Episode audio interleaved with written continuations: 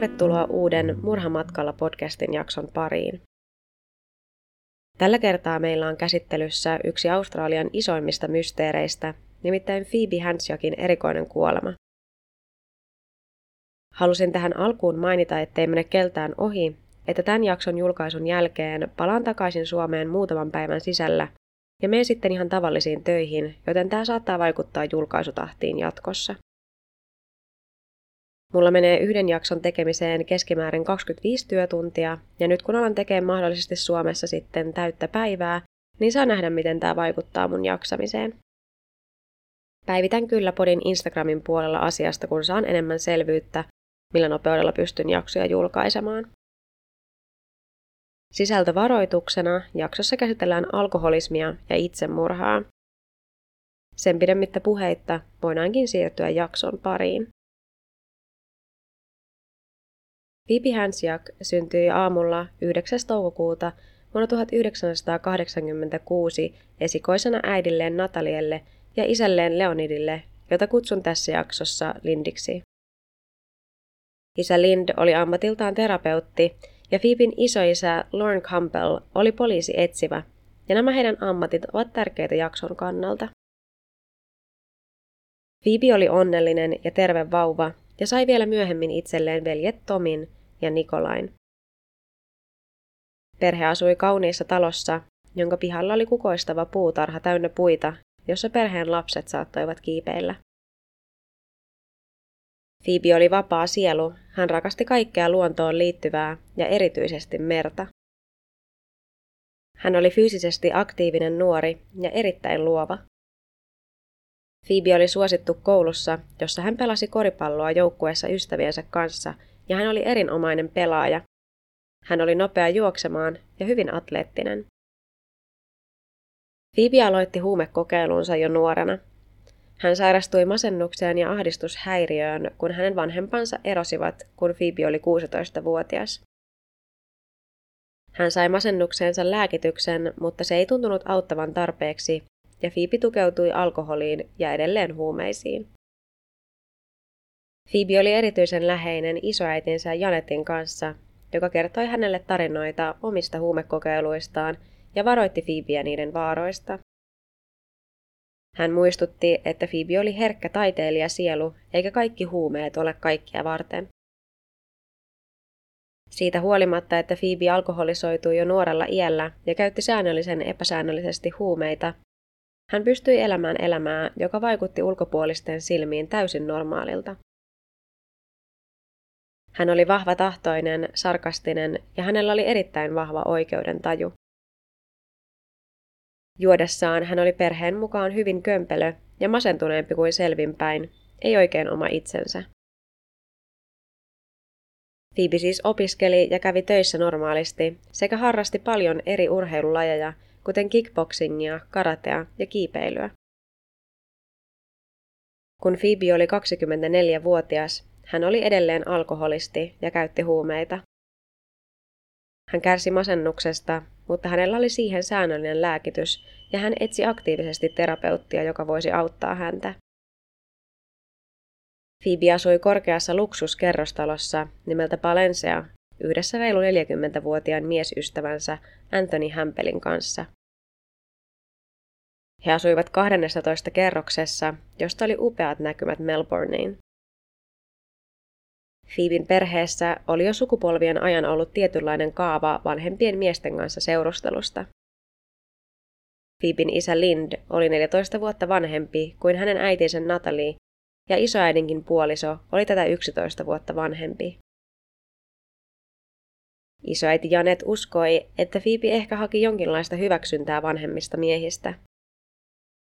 Hänen suhteensa näihin miehiin alkoi aina hyvin kuin romanttisessa elokuvassa, mutta niistä syntyi nopeasti ongelmia koskien Phoeben flirttailua muille miehille tai liittyen hänen alkoholismiinsa, ja Phoebe poltti kaikki sillat takanaan lähtiessään suhteista. Phoeben mysteerinen ja vetovoimainen luonne teki uusien suhteiden löytämisen helpoksi, ja kerta toisensa jälkeen miehet jäivät janoamaan lisää. Tuntui siltä, ettei kukaan voinut vangita vapaata Phoebeä. Anthony tapasi Phoeben, kun tämä oli 23-vuotias, asioidessaan Lindry Godfreysin ylellisessä hiussalongissa, jossa Phoebe työskenteli vastaanottotiskillä.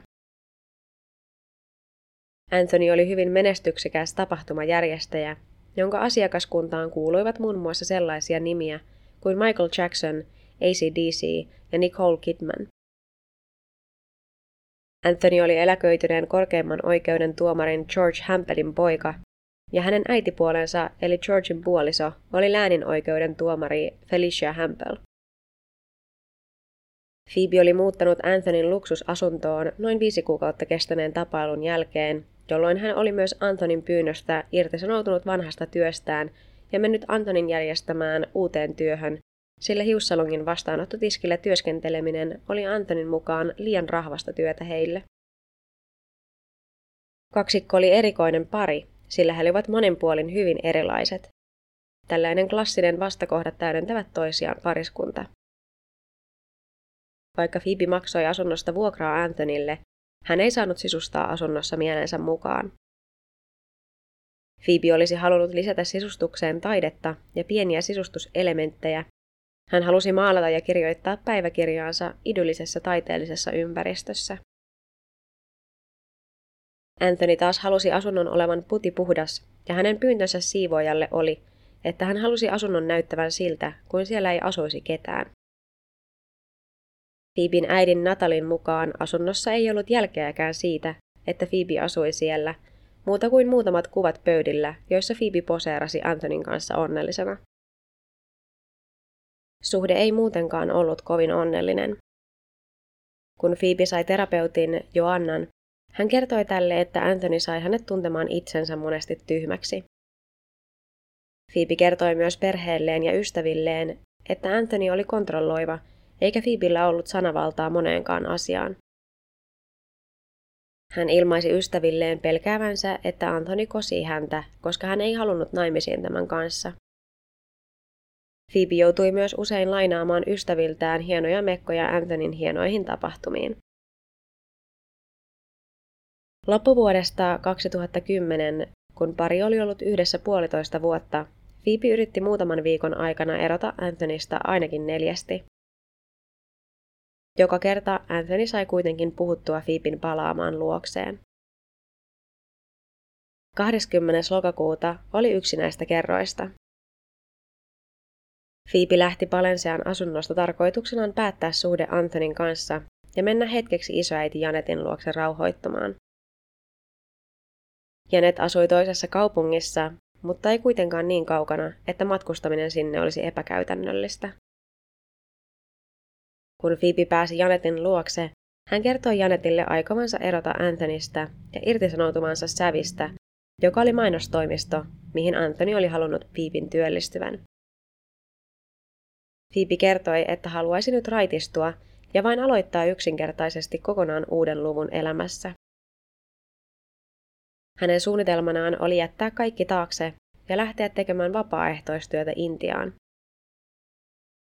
Isoäiti tuki Phoebeä koko sydämellään, mutta sanoi, että elämä täällä on kuitenkin laitettava asiallisesti päätökseen, ei niin, että kadotaan toiselle puolen maailmaa kuin maannielemänä. Hän kehoitti tekemään irtisanoutumisen työehtojen mukaisesti sekä hoitamaan eron Antonin kanssa kasvokkain. Sen jälkeen Phoebe voisi tulla asumaan hetkeksi isoäidin luokse ennen seuraavia askeleita. Phoebe sai työpaikan perhetutulta joka omisti golfkerhon Malikudassa, jossa isoäiti asui. Phoebe ilmoittautui myös kaupungin AA-kerhoon ja kävi yhdessä sen kokouksessa. Kokouksen aikana Phoeben puhelin soi taukoamatta, ja soittaja oli tietysti Anthony, joka epätoivoisesti halusi Phoeben palaavan kotiin. Seuraavana päivänä Anthony sai Phoeben kiinni ja kolme päivää myöhemmin Phoebe lupasi antaa suhteelle uuden mahdollisuuden. Hän kuitenkin lupasi Janetille, että yrittäisi ainakin juoda hieman vähemmän jatkossa. 17. marraskuuta, eli noin kuukautta myöhemmin, Phoebe ja Anthony osallistuivat illalliselle erään Phoeben parhaan ystävän Lindan luona. Illallisella pariskunnalle tuli riitaa, ja Anthony lähti kesken kaiken kotiin. Linda ja Phoebe viettivät koko seuraavan yön jutellen syvällisiä ja valvoen. Phoebe kertoi Lindalle haaveistaan jättää kaikki taakse ja lähteä Intiaan tekemään vapaaehtoistyötä. Phoebe kertoi myös huumeista ja siitä, että käytti niitä usein, ja kertoi, että kokaiini ja marihuana olivat hänen lemppareitaan, koska niistä ei tullut yhtä paha olo toisin kuin alkoholista. Hän kertoi Lindalle, että halusi palata isoäidilleen ja toteuttaa suunnitelman, joka hänellä oli ollut edelliskuussa. Aamulla Linda huomasi, että Phoebe oli alkanut juomaan jo heti herättyään. Hän ajoi Phoeben takaisin Palenseaan ja auttoi häntä pakkaamaan tavaransa asunnossa. Seuraavana päivänä Phoebe yöpyi jälleen Lindan luona ja soitti äidilleen, voisiko hän vuokrata tämän omistavan mökin Malikuudassa.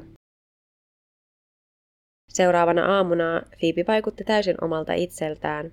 Hän kirjoitti runoja ja teki joitain piirroksia, jotka antoi Lindalle. Hän kirjoitti myös päiväkirjaansa, joka hänellä oli aina mukanaan, minne ikinä hän päätyikään. Phoebe oli valmis muuttamaan Malikuudaan, mutta sitten Anthony soitti ja Phoebe palasi jälleen takaisin. Neljä päivää myöhemmin, 23. marraskuuta, Phoebe soitti isälleen Lindille kymmeneltä aamulla ja kertoi, että Anthony oli heittänyt hänet ulos Valenseasta. Hän pyysi isänsä hakemaan hänet kotiin ja Lind jätti kaiken kiirehtien paikalle, jossa Phoebe odotti häntä kassien kanssa talon ulkopuolella. Phoebe vietti isänsä luona kolme yötä. Isän luona asuivat vielä Phoeben veljet Tom ja Nikolai, joiden kanssa Phoebe oli hyvin läheinen. Kolmantena päivänä Phoebe tapasi Anthonyn päivällisellä, jonka aikana Anthony aneli Phoebea palaamaan luokseen. Phoebe suostui jälleen. Seuraavana päivänä Phoebe söi lounasta Lindan kanssa, ja he keskustelivat tästä kaikesta kaauksesta viime kuukausien ajalta. Phoebe vaikutti hyvin loogiselta ja onnelliselta ja kertoi Lindalle, että hän ja Anthony olivat lähdössä pian matkalle Pariisiin, tällaiselle romanttiselle getawaylle, joka tekisi varmasti hyvää heidän suhteelleen. Seuraavana maanantaina, 29. marraskuuta, Phoebe söi aamiaista isänsä kanssa, niin kuin he tekivät joka maanantai. Isällä olisi syntymäpäivät saman viikon torstaina, ja Phoebe ja Anthony haluaisivat viedä hänet syömään Phoeben lempiravintolaan. Iltapäivällä Phoebe ja Anthony menivät syömään ystäviensä kanssa, ja Phoebe oli luvannut ottaa rauhallisesti alkoholin kanssa ja juoda maksimissaan muutaman. Tämä ei tietenkään toteutunut, ja Anthonyn mukaan Phoebe alkoi avautumaan liian tuttavallisesti ongelmistaan ystäville. Anthony suuttui ja vei Phoeben kotiin hieman ennen kahdeksaa illalla. Tämä ei Phoebea hidastanut, vaan hän jatkoi juomista ja soitti ystävälleen Lindalle, josko hän voisi mennä hänen luokseen yöksi. Linda kertoi, että ottaisi Phoeben mielellään, mutta että juttuhetket venyivät yleensä liian myöhään ja hänellä oli seuraavana aamuna tärkeä tapaaminen. Phoebe ei tästä lannistunut, vaan päätti soittaa muutamalle muullekin ystävälle, ja hänen ystävänsä Brand suostui tapaamaan yksille. Brand oli muuten myös yhden Phoeben opettaja Eksän pikkuveli. He joivat yhdessä yhdet juomat, ja Anthony soitti tänä aikana Phoebelle 27 kertaa. Phoebella oli käytössään kaksi puhelinta, vanhempi Nokia, jossa hänellä oli kaikki yhteystiedot, sekä iPhone, jota hän pääsääntöisesti käytti. Hermostuneena puheluista Phoebe heitti iPhoneinsa kadulle ja sen näyttö halkasi, mutta hän poimi sen kuitenkin takaisin mukaansa. Brand lähti kotiinsa yksien jälkeen, mutta Phoebe halusi vielä jäädä ulos ja hän hyppelehti iloisena kadulla. Jonkun ajan päästä Phoebe meni äitinsä Natalin kotiin Clifton Hillsiin, jossa Natalin puoliso Russell keitti Phoebelle teetä ja he juttelivat noin kolmeen saakka aamulla. Seuraavana päivänä eli tiistaina Phoebe palasi Palenseaan ja soitti terapeutilleen, josko tämä voisi nähdä vielä samana päivänä, mutta aikoja ei ollut. Iltapäivällä Phoebe soitti Brandille Nokiallaan ja sanoi jättämässään vastaajaviestissä, että jos Brand ei soittaisi takaisin, hän heittäisi Nokian pois ja lähtisi tästä maailmasta. Brent kuunteli vastaajaviestin noin kuuden aikaan illalla, mutta ei huolestunut kommentista, sillä tällainen käytös oli hyvin tyypillistä Phoebeä. Hän soitti kyllä takaisin, mutta Phoeben puhelin ei ollut enää päällä. Samana päivänä Phoebe viestitti eräälle vanhalle opiskelukaverilleen, jonka kanssa ei ollut puhunut noin vuoteen, ja halusi tavata. Tämä mies oli opiskeluaikoina tavannut Antonin ja Phoebe sanoi, että heillä oli ongelmia ja hän halusi puhua jollekin, joka ei olisi perhettä tai liian läheinen ystävä, koska ei halunnut vaivata heitä. Mies suostui tapaamiseen ja he tapasivat neljän aikaan iltapäivällä kahvin merkeissä. Phoebe kertoi hänelle, että aikoi lähteä vapaaehtoiseksi Intiaan ja että suhde Antonin kanssa oli liian kahlitseva ja se oli eristänyt hänet läheisistään. Phoebe sanoi, että Antonia hävetti se, että hän työskenteli niin huonossa työssä, ja Phoebe uskoi, että Anthony ansaitsisi jotain parempaa. Tämä mies on kertonut, että keskustelu Phoeben kanssa tuona päivänä oli paras keskustelu, jonka hän on koskaan elämässään käynyt. Keskustelun jälkeen Phoebe suostutteli miehen ajamaan hänen kanssaan Port Melbourneen, jossa Phoebe osti huumeita. Sieltä he ajoivat miehen luokse ja matkan aikana Phoebe otti ainakin yhden pillerin. Miehen mukaan Phoebe yritti sitten pussata miestä ja raivostui, kun mies kieltäytyi läheisyydestä.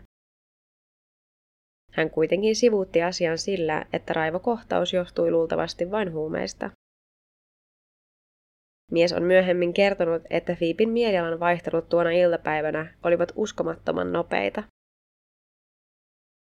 Anthony palasi kotiin hieman kuuden jälkeen, ja huomattuaan, ettei Phoebe ollut kotona, hän lähetti tekstiviestin Brandille, jonka kanssa Phoebe oli ollut edellisiltana yksillä. Brand ei koskaan vastannut Anthonyn viestiin, koska ei halunnut olla millään tavalla osallisena parin välisessä draamassa. Puoli kymmenen aikaan Phoebe poistui ystävänsä autosta Festival Hallin kohdalla ja Phoebellä kesti palata Palenseaan kolme tuntia. Kukaan ei tiedä, mitä noiden kolmen tunnin aikana tapahtui ja miksi Phoebellä kesti matka niin kauan. Tarkistin karttasovelluksesta, että Festival Hall on noin viiden kilometrin päässä Palenseasta, joten matka kävellen olisi kestänyt noin tunnin ja kymmenen minuuttia. Keskiviikko aamuna Phoebe nukkui vielä sikeästi, kun Anthony lähti töihin. Koska Phoebe oli rikkonut iPhoneinsa näytön, Antoni otti sen mukaansa aikoin viedä sen korjattavaksi. Siksi olikin erityisen outoa, kun Phoeben iPhoneista lähti erikoinen tekstiviesti kaikille hänen perheenjäsenilleen puoli yhdeltoista aamupäivällä. Viestissä luki näin. Hei perhe, olen sängyssä aikeissani nukkua. Kun herään, aion muuntautua uskomattomimmaksi ihmiseksi, jonka olette koskaan nähneet. Aion mennä sairaalaan, siellä on turvallisempaa. Kuulin, että tämän päivän erikoinen on tomaattikeitto. Herkullista, ravinteikasta. Rakastan teitä kaikkia oikein paljon, mutta en tarpeeksi lähettääkseni erillistä tekstiviestiä.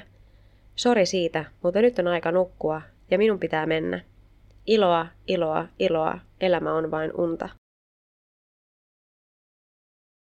Tämä viesti Phoeben iPhoneista lähti siis Phoeben isälle Lindille, hänen äidilleen Natalielle ja tämän puolisolle Russellille, hänen pomolleen, velille Tomille ja Nikolaille, Phoeben isoäidille Janetille ja Antonille.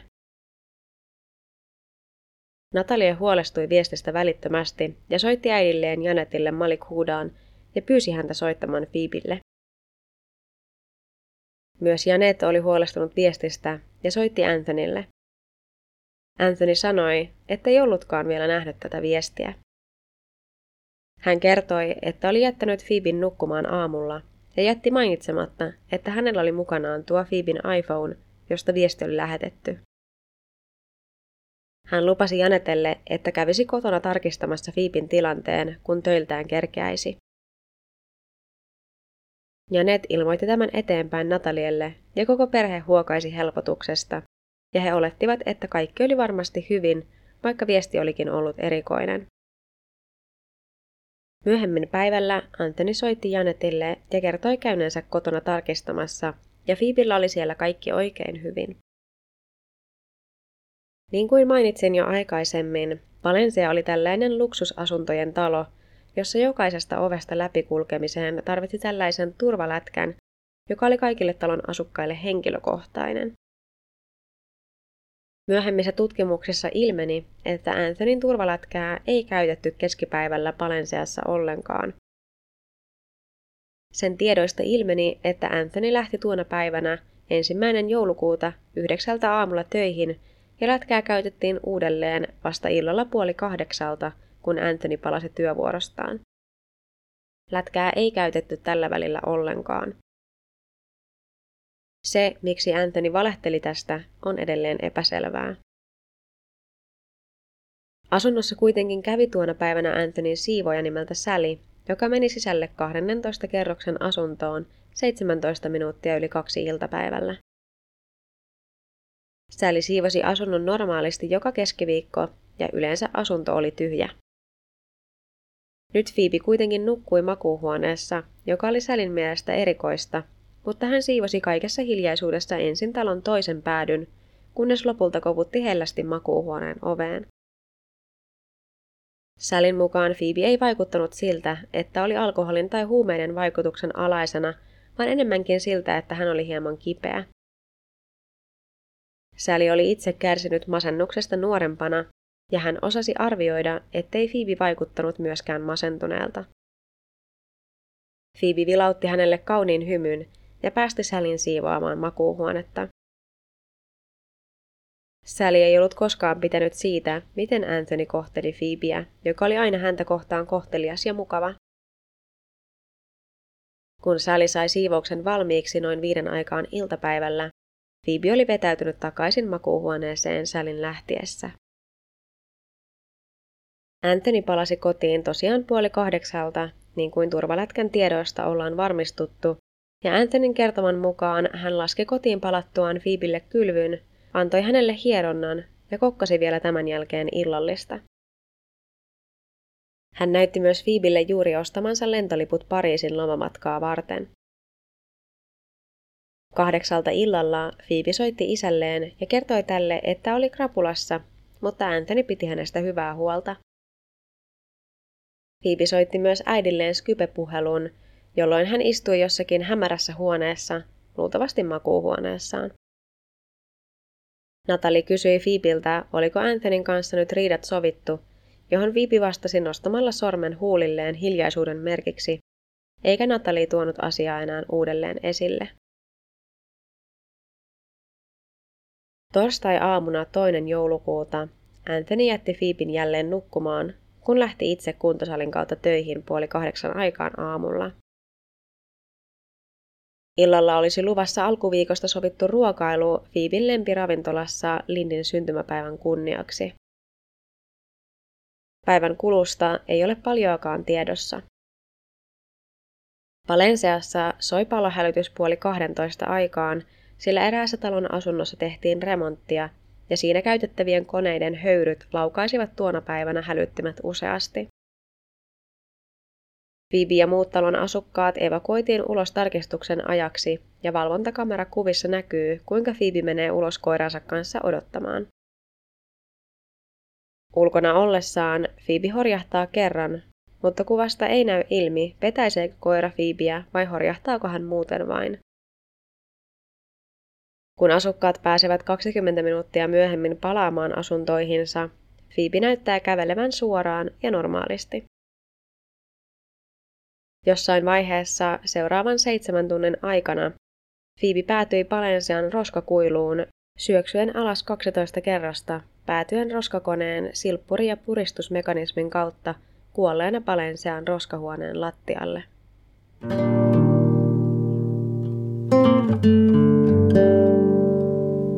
Phoeben ruumiin löysi talon vahtimestari Beth, joka oli juuri aloittanut illan vuoronsa.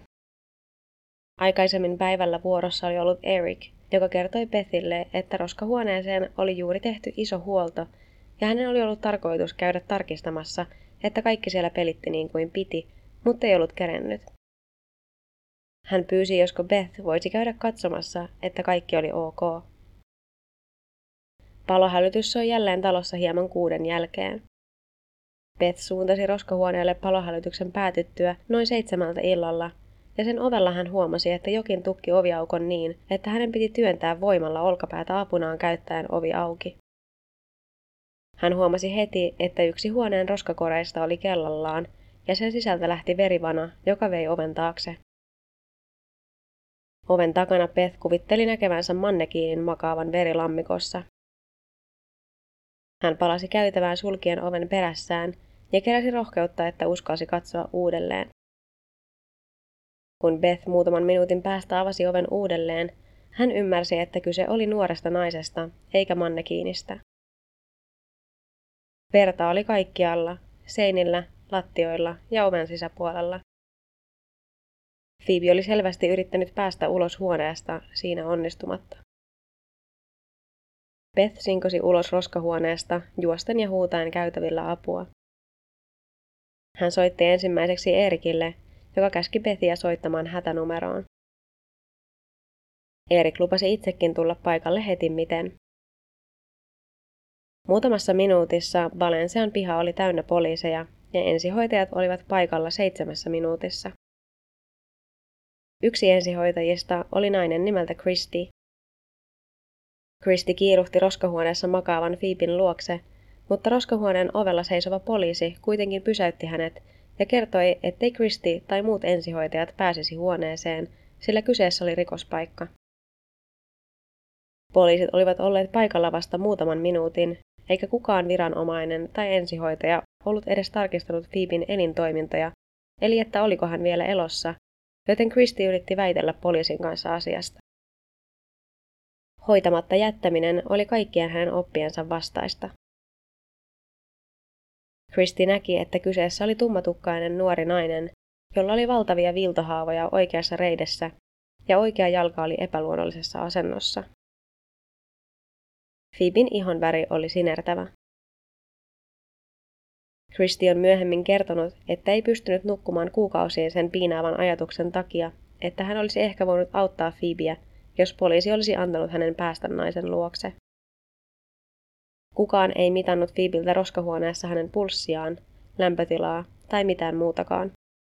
Kukaan ei koskenut Phoebeen millään tavalla.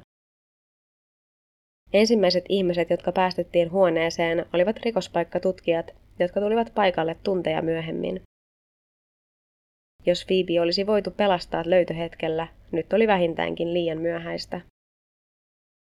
Paikalle ei kutsuttu edes kuolinsyyn tutkijaa. Se tiedetään, että Phoebe oli selvinnyt ainakin pudotuksesta, silppurista ja puristajasta elossa, sillä hän oli yrittänyt ryömiä roskahuoneen ovelle päästäkseen ulos. Phoeben farkut olivat puoliksi riisuttu niin, että niiden vyötärö oli polvien alapuolella. Alusvaatteet olivat normaalisti paikoillaan. Housien vyö ei ollut läpi kaikista vyölenkeistä, oikea nilkka oli enää vain yhdellä jänteellä kiinni, ja Fiipin pudotuksessa rikkoutuneet aurinkolasit olivat hänen vierellään.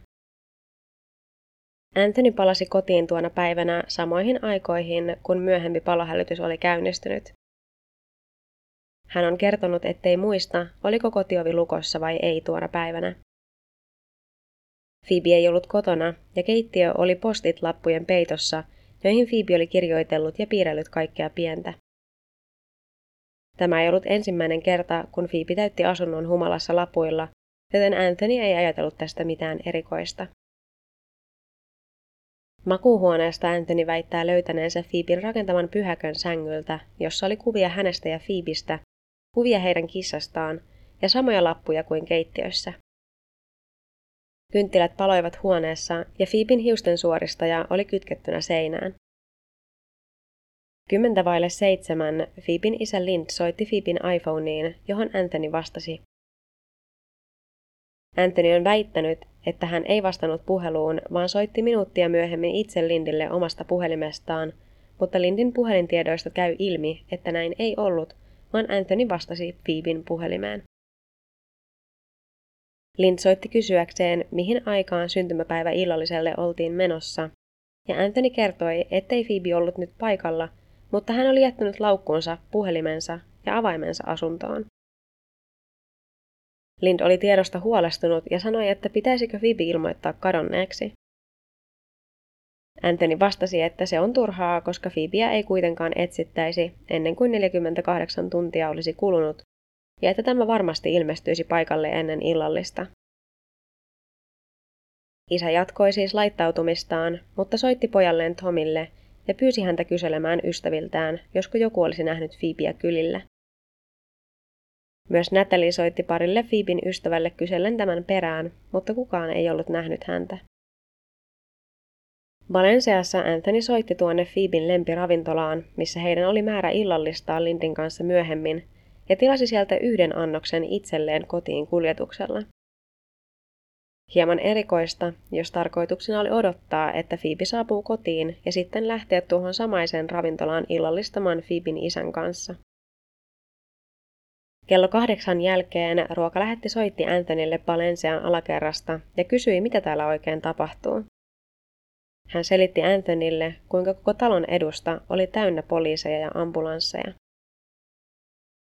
Kun Anthony sai tietää poliiseista, hän suuntasi alakertaan ja lähestyi poliisia kysyen, mitä oikein oli tapahtunut.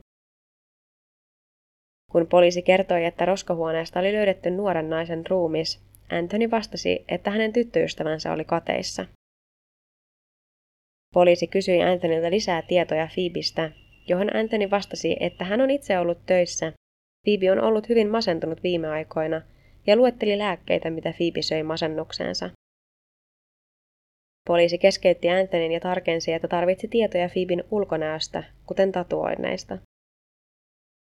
Anthony näytti sitten kuvan tatuoinnista, joka Phoebellä oli mahassaan, ja poliisi kertoi hänelle, että kuolleella naisella oli sama tatuointi, ja hän näytti muutenkin samalta kuin kuvassa. Poliisi myös vahvisti, että roskahuoneesta löytyneellä naisella oli sama tatuointi ranteessaan kuin Anthonyllä, sillä heillä oli ranteissaan mätsäävät tatuoinnit.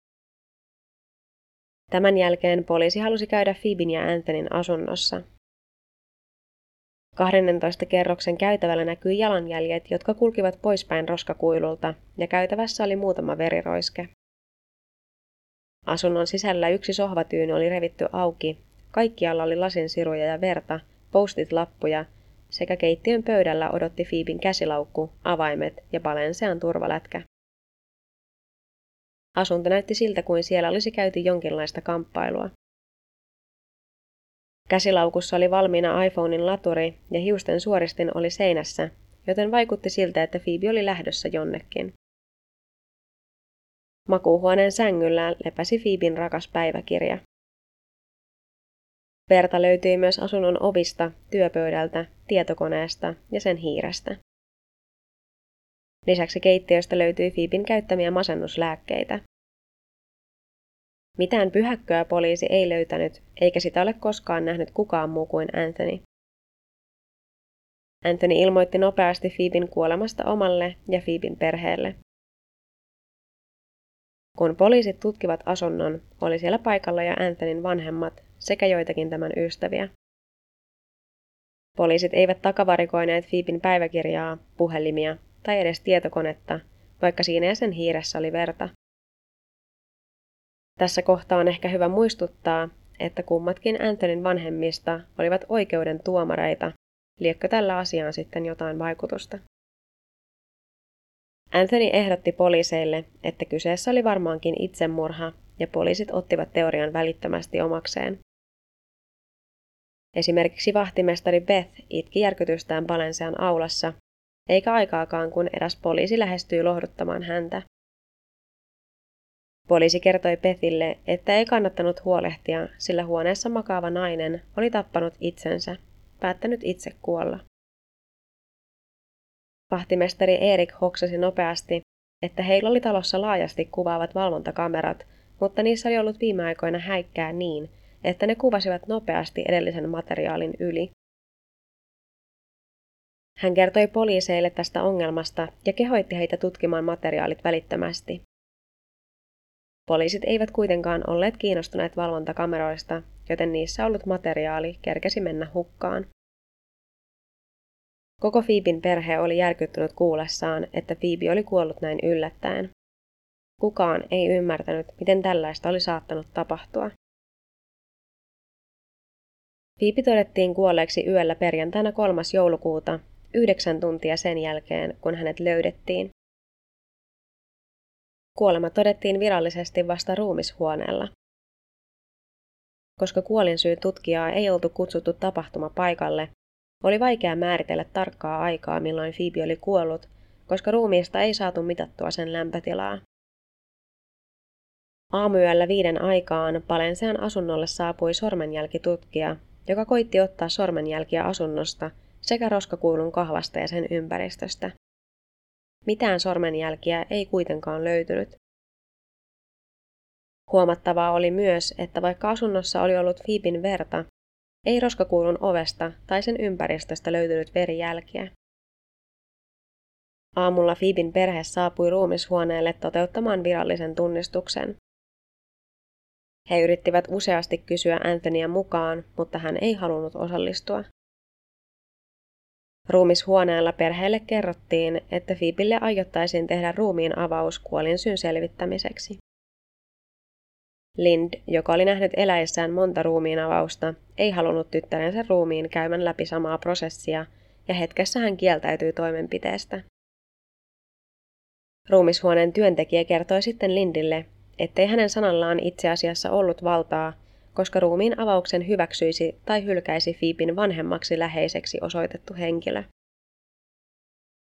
Lind ja Natalie kertoivat työntekijälle, että he olivat Fiibin vanhemmat lähiomaiset sillä Phoebe oli heidän tyttärensä. Työntekijä kertoi sitten, että Anthony oli itse asiassa jo rekisteröitynyt Phoeben vanhemmaksi lähiomaiseksi. Natalia soitti välittömästi Anthonylle ja Anthony vahvisti tämän ja kertoi hyväksyneensä myös ruumiin avauksen. Hän selitti Phoeben äidille, että halusi vain tietää, mitä Phoebelle oli oikein tapahtunut. Keskustelun jälkeen perhe oli samaa mieltä siitä, että ruumiin avaus oli tehtävä. Päivällä kuolinsyyn tutkija aloitti ruumiin avauksen, joka kesti hieman yli kolme tuntia. Vammat olivat yhteen sopivat 40 metrin pudotuksen kanssa, jonka lopussa odotti silppuri. Kaikki oikean jalan suuret valtimot olivat katki, ja tämän lisäksi Fiibillä oli myös jonkin verran verenvuotoa aivoissa. Hänellä oli vakavia mustelmia pakaroissaan ja reisissään sekä lukuisia viiltohaavoja ympäri kehoa. Häntä ei oltu pahoinpidelty seksuaalisesti eikä kaulan alueella näkynyt vammoja. Toksikologisten testien mukaan veren alkoholipitoisuus oli 1,6 promillea ja lisäksi verestä löytyy unilääkettä, lihasrelaksanttia, masennuslääkettä ja yskänlääkettä. Silppuuntuneet farkut olivat olleet repeytymisten perusteella normaalisti Fiibin jalassa, kun viiltohaavat olivat tulleet. Tarkkaa kuolin aikaa ei voitu määritellä. Kuolin syy oli verenhukka. Nämä Fiibin kehosta löytyneet unilääkkeet oli sellaisia, että jos niitä sekoitti alkoholin kanssa, niin ihminen saattaa tehdä tällaisia unissa kävelyitä, minkä aikana hän tekee sellaisia asioita, mitä normaalistikin tekisi. Ihminen saattaisi siis vaikka käydä kaupassa, suihkussa tai ajaa jopa autoa, jos tämä olisi tälle henkilölle arkinen asia. Kuolinsyyn tutkija arveli, että Phoebe oli rikkonut viinilasin, viiltänyt sillä vahingossa itseään, joka selittäisi verijäljet asunnossa, ja oli sitten mennyt heittämään lasinsiruja roskakuiluun, mutta olikin sitten päätynyt sinne itse. Näitä lasinsiruja ei kuitenkaan löydetty mistään roskahuoneesta. Phoebin ruumis luovutettiin hänen vanhempiensa sijaan Anthonylle, koska hän oli edelleen paperilla Phoebin vanhempi lähiomainen. Samana päivänä Anthony päivitti Facebook-tilaansa, että Niille, jotka ette ole kuulleet surullisia uutisia, puolisoni Phoebe kamppaili kamalan masennuksen kanssa suurimman osan elämästään. Hän otti oman henkensä torstaina helpottaakseen tuskaansa, saavuttaakseen rauhan. Ensi viikolla pidetään muistotilaisuus. Päivitys aiheutti suurta ihmetystä, koska Phoeben perhe ei ollut edes ajatellut, että kyseessä olisi ollut itsemurha. Missään ei oltu koskaan puhuttu mitään tällaista.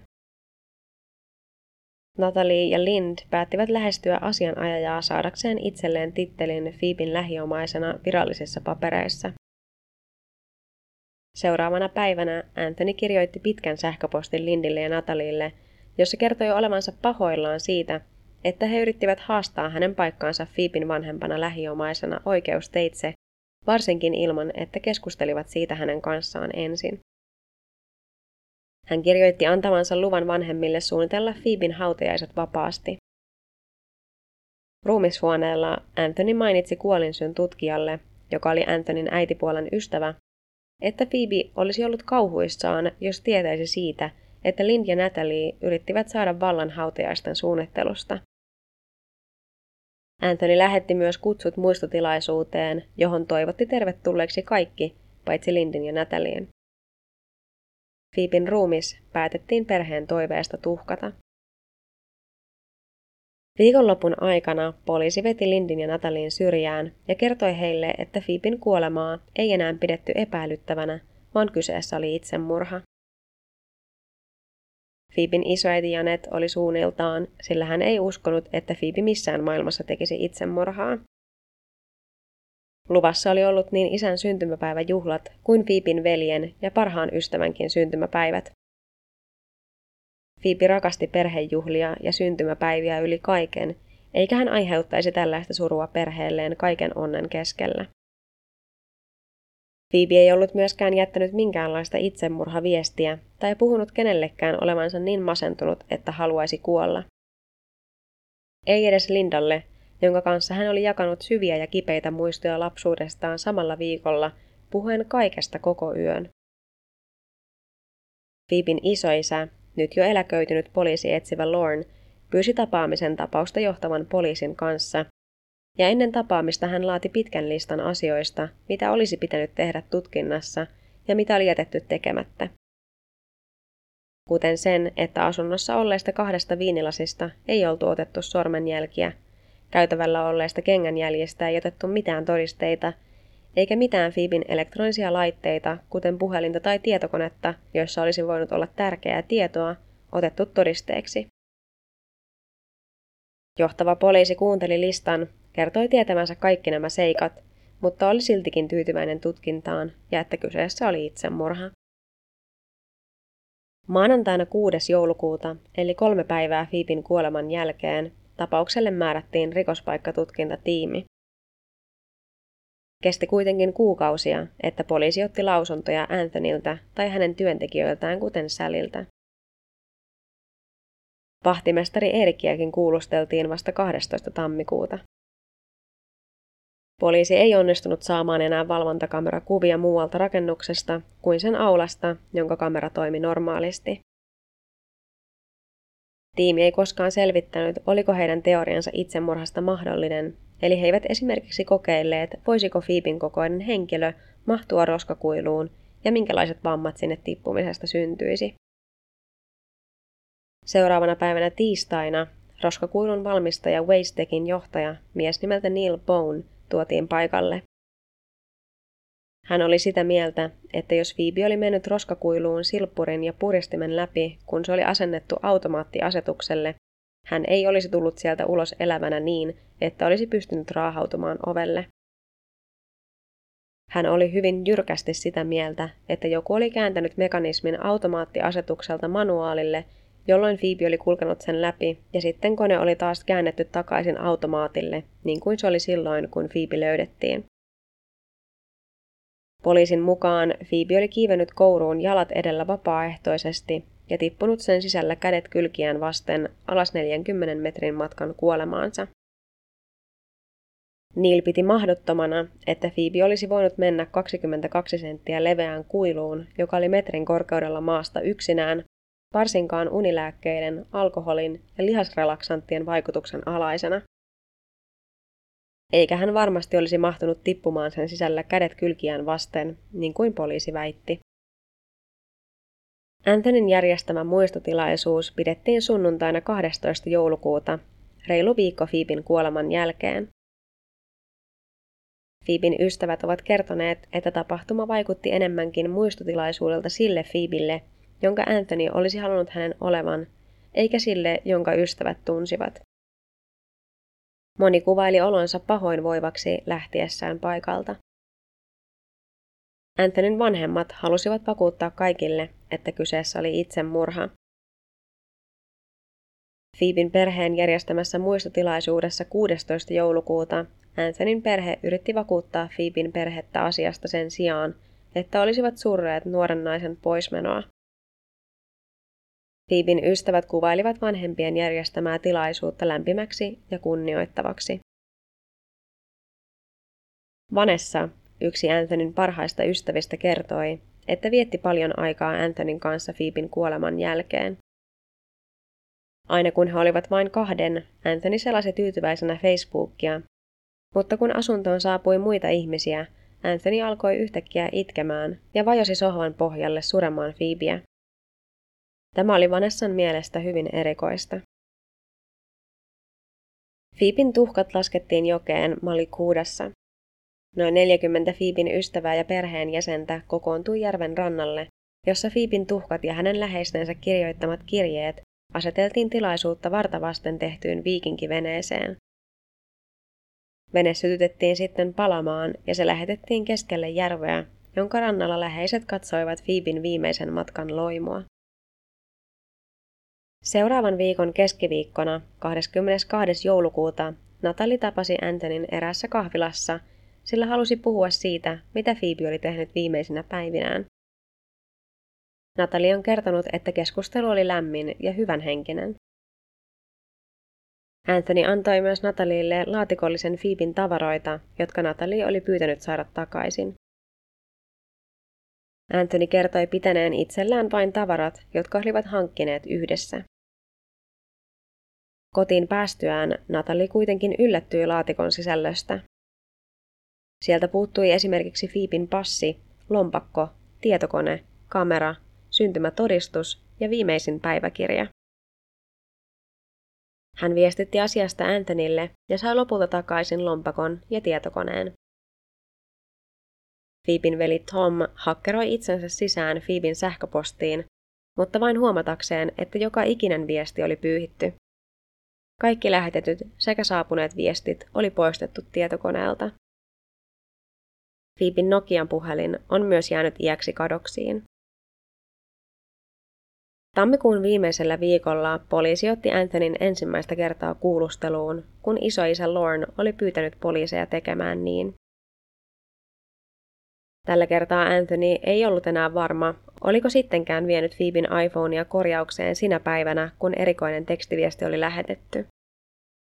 Kun poliisit kyselivät asiaa korjaamosta, heillä ei ollut mitään rekisteriä siitä, milloin Phoebin puhelin oli ollut korjattavana, eikä mitään kuitteja koko ajalta löytynyt. Phoebin iPhoneista oli pyyhitty tämän kuoleman aikoihin kaikki sen tiedot. Phoebin terapeutti kertoi poliisille, että Phoebe koki olonsa parisuhteessa epätasa-arvoiseksi. Viikkoina ennen Phoebin kuolemaa hän oli ajatellut jättää parisuhteen taakseen ja aloittamansa uuden elämän. Phoebin ystävä Lauren kysyi Waystekin johtajalta Niililtä, suostuisiko hän tekemään täydellisen kopion Valensean 12 kerroksen roskakuilun ovesta ja kuilusta, jotta hän voisi kokeilla teoriassa sitä mahdollisuutta, että Phoebe oli mennyt kuiluun itse. Neil, joka oli edelleenkin pahastunut siitä, että poliisi kuvitteli tämän kaiken olevan mahdollista hänen valmistamallaan järjestelmällä, suostui välittömästi. 28. tammikuuta Lauren, Phoebin toinen ystävä Viv sekä Phoebin perhe järjesti kokeilun, jossa Lauren ja Viv yrittivät päästä roskakuiluun. Tämä roskakuilun ovi on siis sellainen metallinen ovi, jossa on todella vahvat jouset, jotka vetää oven välittömästi kiinni, kun sitä ei pidetä auki. Se aukeaa vaan sen yläreunasta, eli ei samalla tavalla kuin vaikka asunnon ovi, joka aukeaa sen reunasta. Laitan tästä kuvan tai videoklipin podin instaan, minkä voi tässä välissä käydä kurkkaamassa paremman mielikuvan saamiseksi. Kokeilun seurauksena todettiin, että kuiluun oli mahdollista päästä, mutta vain niin, että kädet jäisivät pään yläpuolelle ja näin murskaantuisivat oven väliin sen pamahtaessa voimalla kiinni muun ruumiin liukuessa alas kuiluun. Ei ole mitään mahdollisuutta, että Fiibin kokoinen nainen mahtuisi kuilusta kädet kylkiään vasten. Käsissä oli siis raportoitu olleen mustelmia, jotka nyt tämän uuden kokeilun mukaan eivät voineet tulla kuilussa. Lisäksi todettiin, että temppu oli selvinpäinkin jo tuskallisen vaikeaa, joten perhe ja ystävät eivät pidä mahdollisena, että sellaisen unilääke-alkoholikoktailin ottaneena Fiibin olisi ollut mahdollista kiivetä kuiluun. Heidän mukaansa Phoebe oli aina humalassa ollut kömpelö, ja sen lisäksi hänen verestään löytyi lihasrelaksantteja ja unilääkettä. Vaikka unilääke-alkoholikombo saattoi sivuvaikutuksena aiheuttaa unissakävelyn kaltaisen tilan, ihmiset eivät kuitenkaan tehneet tavallisesta poikkeavia asioita sen vaikutuksen alaisena, kuten kiiveneet roskakuiluun. He saattoivat katsoa televisiota ja tehdä voileivän tai käydä suihkussa – mutta ei mitään sellaista, mikä ei ollut arkipäiväistä. Myös kuolinsyyn tutkija on vahvistanut, että Phoebe olisi ollut transsin kaltaisessa tilassa kuolin hetkellään. Kokeilun lopuksi he halusivat vielä nähdä, kuinka helppoa toisen ihmisen olisi laittaa nainen roskakuiluun. Russell laittoi Velton Vivin, joka oli aikaisemmin mahtunut itsekseenkin kuiluun, helposti sisään ilman, että hänen kätensä jäivät oven väliin. Russellilla oli täysin vapaana toinen käsi ja toimenpide kävi häneltä helposti. Pian tämän kokeilun jälkeen eräs todistaja astui esiin kertoen, että asui Palenseassa ja oli mennyt Fiibin kuolinpäivänä kotiinsa, jolloin samalla hissiin oli astunut tuntematon mies. Miehellä ei ollut turvalätkää, joten joku oli päästänyt hänet summerin kautta sisälle. Miehellä oli tummat vaatteet ja lippissilmien peittona. Mies oli mennyt 12 kerrokseen ja poliisi on varmistanut, ettei mies ollut yksikään 12 kerroksen asukkaista, joten hän oli luultavasti mennyt tapaamaan Phoebeä. Poliisi ei kuitenkaan pitänyt vihjettä kovin tärkeänä. Viikkoina Phoeben kuoleman jälkeen eräs Antonin työkaveri kävi säännöllisillä vierailuilla vahtimestari Petin luona, joka oli jäänyt kotiin sairaslomalle. Hän vei Petille kukkia ja toisteli kuinka Phoebe oli ollut hyvin masentunut ja että Antoni oli tehnyt Phoeben vuoksi kaikkensa. Hänen mukaansa Phoebea ei voitu pelastaa, koska Phoebe ei tahtonut tulla pelastetuksi.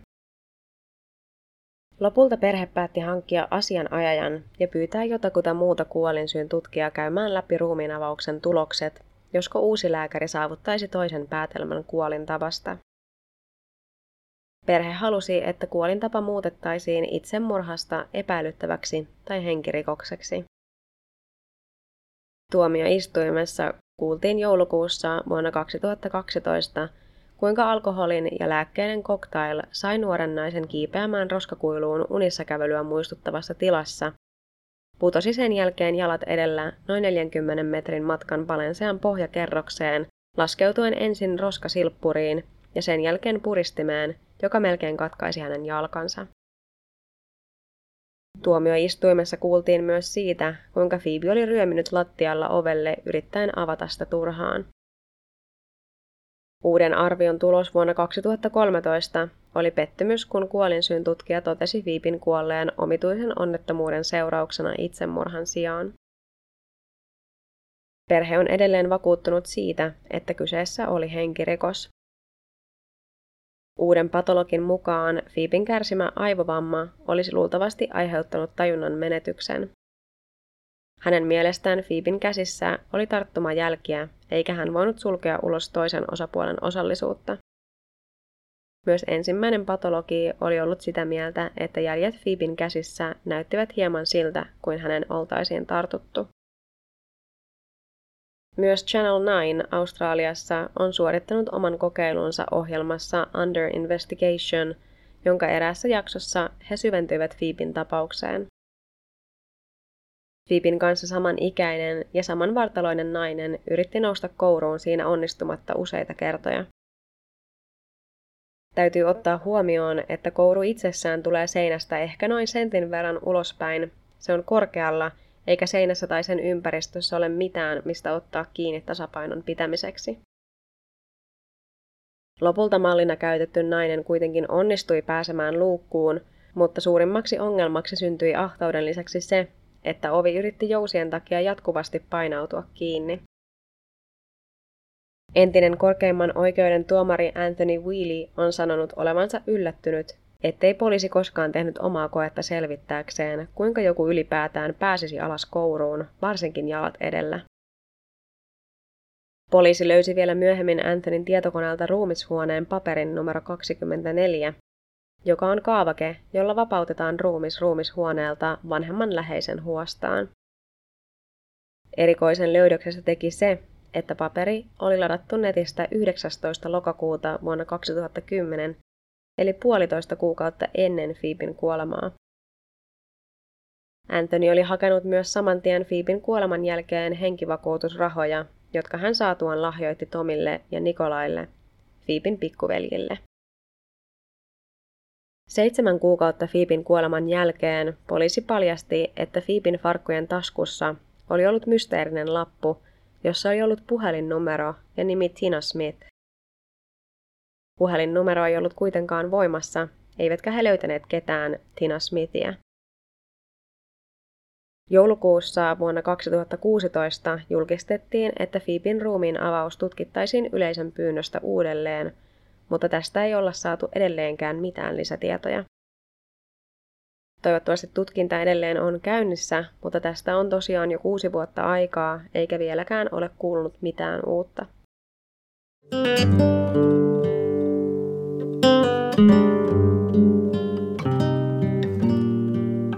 24. kesäkuuta 2018, jolloin Australiassa on talvi, Anthonyn silloinen tyttöystävä, 25-vuotias Bailey Schneider, löydettiin kuolleena vanhempiensa keittiön lattialta johto tiukasti sidottuna hänen kaulansa ympärille.